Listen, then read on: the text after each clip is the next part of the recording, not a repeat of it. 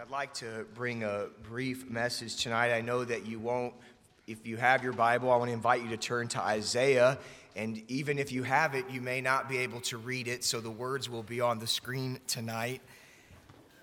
And all the verses that we'll reference tonight will be on the screen. But I think it's important when we talk about candlelight and we talk about the Lord to look at things from the Word of God and to consider some thoughts before we segue into our candlelight portion of the service. I want to read Isaiah chapter 9, verses 1 and 2. You can remain seated. The Bible says this Nevertheless, the dimness shall not be such as was in her vexation, when at the first he lightly afflicted the land of Zebulun and the land of Naphtali and afterward did more grievously afflict her by the way of the sea beyond Jordan in Galilee of the nations. Verse 2 The people that walked in darkness have seen a great light. They that dwell in the land of the shadow of death, upon them hath the light shined. I want to preach on this subject for just a few moments the great light the great light. Father, bless now the preaching of your word. Give me clarity of thought, I pray. Help me, Father, in Jesus' name. And all of God's people said, Amen. In the Bible, the Bible will reference the subject of darkness, or of, uh, yeah, of darkness. In the Bible, darkness essentially speaks of three things. Uh, first of all, darkness speaks of evil, the presence of evil, the working of evil, the actions of evil. Secondly, darkness speaks of the consequences of evil, an evil day in which, where there is evil, there are dark or evil consequences. The third layer to the definition of darkness in the Bible is this that it speaks of having a lack of knowledge or power to get out from the evil.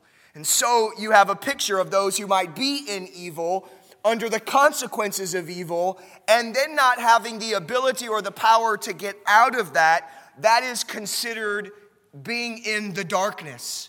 When you come here to Isaiah chapter 9, the people of Israel, the Bible says in verse 2 that they have walked in darkness. They are at the absolute worst point of their nation by way of darkness.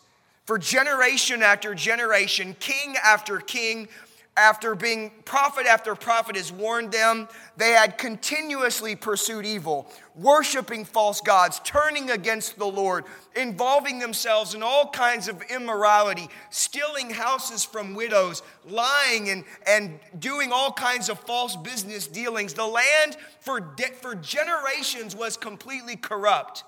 And as a result, God sent captivity upon the people of Israel. They were swept away from their land and they were carried away to be captives, slaves, servants to Assyria, and then eventually to Babylon. And then, as they found themselves captive over these great superpowers, they did not have the knowledge or the ability to deliver themselves from the consequences of their sin the people of Israel lived and breathed and abided in a time of darkness. You know, you think about the world in which we live in, we live in a world of darkness, a world of evil. All around us is theft and assault and abuse and corruption and war and broken homes, betrayal, drug abuse. Everywhere you and I look, we find evil. And the question might be this why is there so much evil in the world? Why is it that no matter what country you're in, no matter what kind of legislation you perform, there always seems to be this abundance of evil all over the world? Well, the reason that there is evil in the world is because there is evil in our heart. Jeremiah 17 9 says this The heart is deceitful above all things and desperately wicked. Who can know it? The reality is, is that the reason why the world is wicked is because our heart is wicked. The reason why the the world is evil is because our own hearts are evil. You see, flowing from theft and throwing, throwing from all of these actions of evil are hearts with greed and selfishness and pride and anger and hatred and bitterness and covetousness and lust and vanity and envy and jealousy and on and on we can go. And by the way, all of us here tonight, we may look good, we may smile good, but the reality is, even in our own heart, there is evil that abides in our hearts. And so, as a result, we as a people, we as a planet, we live with the consequences of evil. There are strained relationships, there's dissatisfaction, there's emptiness, loneliness, enslavement to a vice or lust, turmoil, corrupt governments, violent societies, and then ultimately it results in this separation from God on this planet and separation from God in eternal judgment. And above it all, we have no knowledge and no power and no ability to remove ourselves from the evil in our hearts. We can, med- we can medicate it, we can motivate it, we can rename it, we can legislate it, we can imprison it or not punish it at all, but nothing that we can ever do as a human society can ever seem to fix the evil that lurks and abides so deeply within the hearts of men. We can truly say, as God said of the people in Isaiah, that the people have walked in darkness. You and I understand that all around us are people walking in darkness. But I want you to notice in Isaiah chapter 8, verse 22, just in the verses prior, the Bible says this about Israel. It says, And they shall look unto the earth and behold trouble and darkness, dimness of anguish, and they shall be driven to darkness. At, I want to say this that at this, at this point of the passage in Isaiah, Israel had been driven to its darkest, most evil, most oppressive, most enslaved time in the history of their nation. And yet, you come next to Isaiah 9, the very next verse, in Isaiah 9 and 2, it says this Nevertheless, in, in spite of all the darkness, in spite of the fact that you are at your worst point, the dimness shall not be as such as was in her vexa- vexation. When at the first he lightly afflicted the land of Zebulun and the land of Naphtali, and afterward did more grievously afflict her by the way of the sea beyond Jordan in Galilee of the nations. Verse 2 In spite of all that, the people that walked in darkness have seen a great light. They that dwell in the shadow, listen to that, the shadow of death, upon them the light shine. God said this, in spite of the fact, Israel, that you are in your darkest point, you have lived in your most evil times, you are under the greatest oppression. No matter the fact of how dark it is, there is a light coming. There is a sunrise. The picture of the great light rising is that of a sunrise coming in the midst of darkness. God is saying this the sun is going to rise and light is coming for you. I love the truth that no matter how dark you and I have ever been, no matter how dark the days, no matter how evil the hour, no matter how far away we as a society go or we as individuals go, no matter how deep or dark the consequences, no matter how entrenched in the slavery of sin that you and I find ourselves in, God says this in the shadow of death, behold, there is a sunrise. There is a great light shining and available for all people. What is light? We, we, we talk of candlelight, we sing of light. Our own church is called the Lighthouse Baptist Church. Light is just as darkness represents several things, light represents the opposite. Light is, first of all, the knowledge and power to be free from evil. It is the light. It, is, it shows us the way. It shows us the path to be free or to escape from the darkness that we are in. Light also speaks of the presence of righteousness and holiness. So, whereas in darkness we had no power, we, we had no knowledge, we were in evil, light is what gives us the knowledge and the power and the ability to live in righteousness and holiness and as a result, to experience the rewards of light, to experience the rewards of righteousness and joy and peace and goodness and all of the things that flow where God's righteousness reigns. And so the question would be this what is this light that he is talking of in Isaiah 9 and 2? Well, you go to just a few verses down to verse 6, and the Bible says this in Isaiah 9 6. Here's the answer For unto us a child is born Unto us a son is given, and the government shall be upon his shoulder, and his name shall be called Wonderful, Counselor, the Mighty God, the Everlasting Father, the Prince of Peace. God says, A light is coming, a light is shining. And, and, as, and all of the people of this time would say, What is this light? Who is this light? And verse 6, God answers the question. He says, A son will be born. And then that leads to the next question well, who is the son that is given? We don't want to presume that we know. Well, the scripture tells us in Matthew chapter 4, in verses 13 through 16. I want you to notice what it says. Speaking of Jesus, it says, In leaving Nazareth, he came and dwelt in Capernaum, which is upon the seacoast in the borders of Zebulun and Naphtali, that it might be fulfilled, which was spoken by Isaiah the prophet, saying, the land of Zebulun, the land of Nephthalim, by the way of the sea beyond Jordan, Galilee of the Gentiles. Now, see if this sounds familiar in verse 16. The people which sat in darkness saw great light.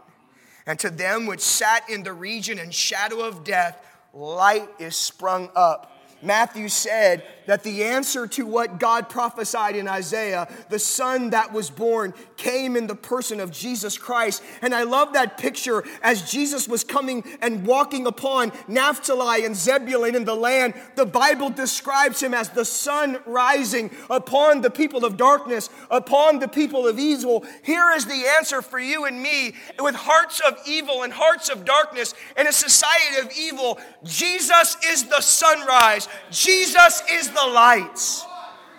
How is it so? Because Jesus came and lived a sinless life and gave himself on a cross to pay for your sin and to pay for my sin so that by faith in his death and his burial and his resurrection that the power of sin that was over us the penalty and the shame of sin that caused us to be under the wrath of God could be fully forgiven by his blood and then because we believe on him, he doesn't just forgive us of the evil, he doesn't just remove us of the evil, but he gives us the Spirit of God. And through the Spirit, we have a living Spirit in us who gives us righteousness, who makes us a holy saint, child of God. And so now we are free from evil and we are pure and righteous children of God. Because of that, we have the rewards of his light. We know the fruit of his spirit which is love and joy and peace and gentleness and goodness and meekness and temperance and faith. And the Bible says that not only does he give us light, but in 1 John 1 7, he puts it this way But if we walk in the light as he is in the light, we have fellowship one with another, and the blood of Jesus Christ, his Son, cleanseth us from all sin. When we call upon him and receive him, the evil is removed, the power of sin is broken, we are forgiven, and in his spirit we are able to walk in the light as he is in the light, and we are able to fellowship as children of the light in righteousness and peace. Listen, with all of the rewards and blessings of a relationship with God. The statement tonight is so simple there is a great light for all of your darkness. I don't know what darkness you're dealing with tonight. I don't know if, if you're dealing with something internally. I don't know if you're working around people of darkness. I don't know. But here's what I know that Jesus is the light. And that if you have him, if you've received him, and if you know him, you can walk in the light as he is in the light, and you can experience his light no matter, no matter what dark valleys you find yourself in. And so there are two admonitions tonight. One, if you have not called upon Jesus Christ, you need to come to the light. There needs to be a time where you realize that you are in darkness, that your heart is in darkness, that Jesus paid for your sin to give you light, and that you by faith call upon him and receive him as your Savior. And by calling upon him, you come to the light and receive the light. And then, for secondly, for those who know the Lord, we must walk in the light. Every day, abiding in Christ, reading the word, praying, being submissive and surrendered to the Holy Ghost, allowing Him to lead and guide in our life. And re- listen, and as you and I go through life and we see the darkness, always remember this that in the world of darkness, God has given us a great light.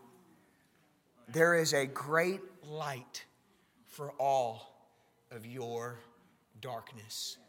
I thank God for the light of Jesus Christ. As the, as the, as the musicians make their way, I want to have a word of prayer with you as we make our way to continue in the service. Let's pray. Father, I don't want tonight to just sing and, and have lights and to forget or be ignorant of all that that means. What these lights mean, what these lights symbolize, is the reality that we live in a world of darkness. That at one time, even we as Christians, we abode in darkness, our hearts were full of darkness. But you sent the great light a, a, the light has sprung up through the person of Christ, and by calling upon Him, we have had our sins forgiven and the Spirit of God, and we have a relationship with you, and one day we will dwell with you in all eternity.